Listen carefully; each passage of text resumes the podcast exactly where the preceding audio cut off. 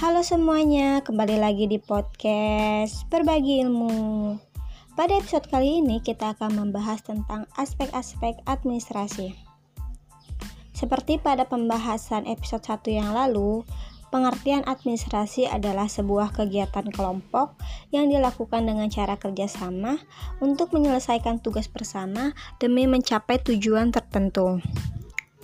Ada jenis-jenis administrasi, yaitu administrasi publik, administrasi lingkungan hidup, administrasi negara, administrasi niaga, administrasi pembangunan, administrasi kependudukan, administrasi keuangan, dan administrasi pendidikan.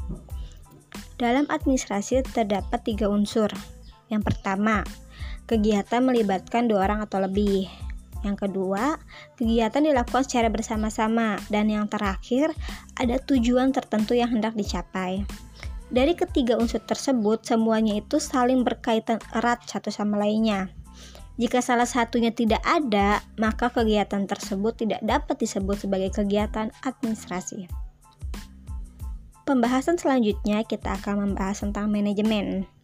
Manajemen adalah suatu rangkaian proses yang meliputi kegiatan perencanaan, pengorganisasian, pelaksanaan, pengawasan, evaluasi, dan pengendalian dalam rangka memberdayakan seluruh sumber daya organisasi atau perusahaan, baik sumber daya manusia, modal, material, maupun teknologi secara optimal untuk mencapai tujuan organisasi atau perusahaan.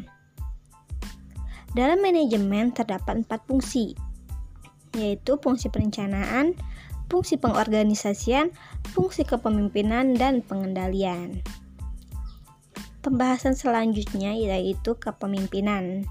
Kepemimpinan adalah suatu usaha atau cara untuk mengarahkan, membimbing, dan memotivasi, serta bersama-sama mengatasi problem atau masalah dalam proses pencapaian tujuan suatu organisasi. Dalam kepemimpinan ini terdapat dua fungsi, Fungsi yang pertama adalah fungsi yang berhubungan dengan tugas atau pemecahan masalah, yaitu menyangkut pemberian saran, penyelesaian informasi, dan pendapat. Fungsi yang kedua adalah fungsi pemeliharaan kelompok atau sosial, yaitu segala sesuatu yang dapat membantu kelompok berjalan lebih lancar, persetujuan dengan kelompok lain, pencegahan perbedaan kelompok, dan sebagainya.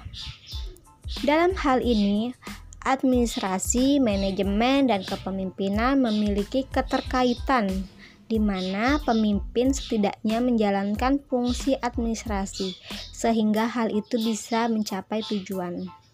Sekian episode 3 kali ini.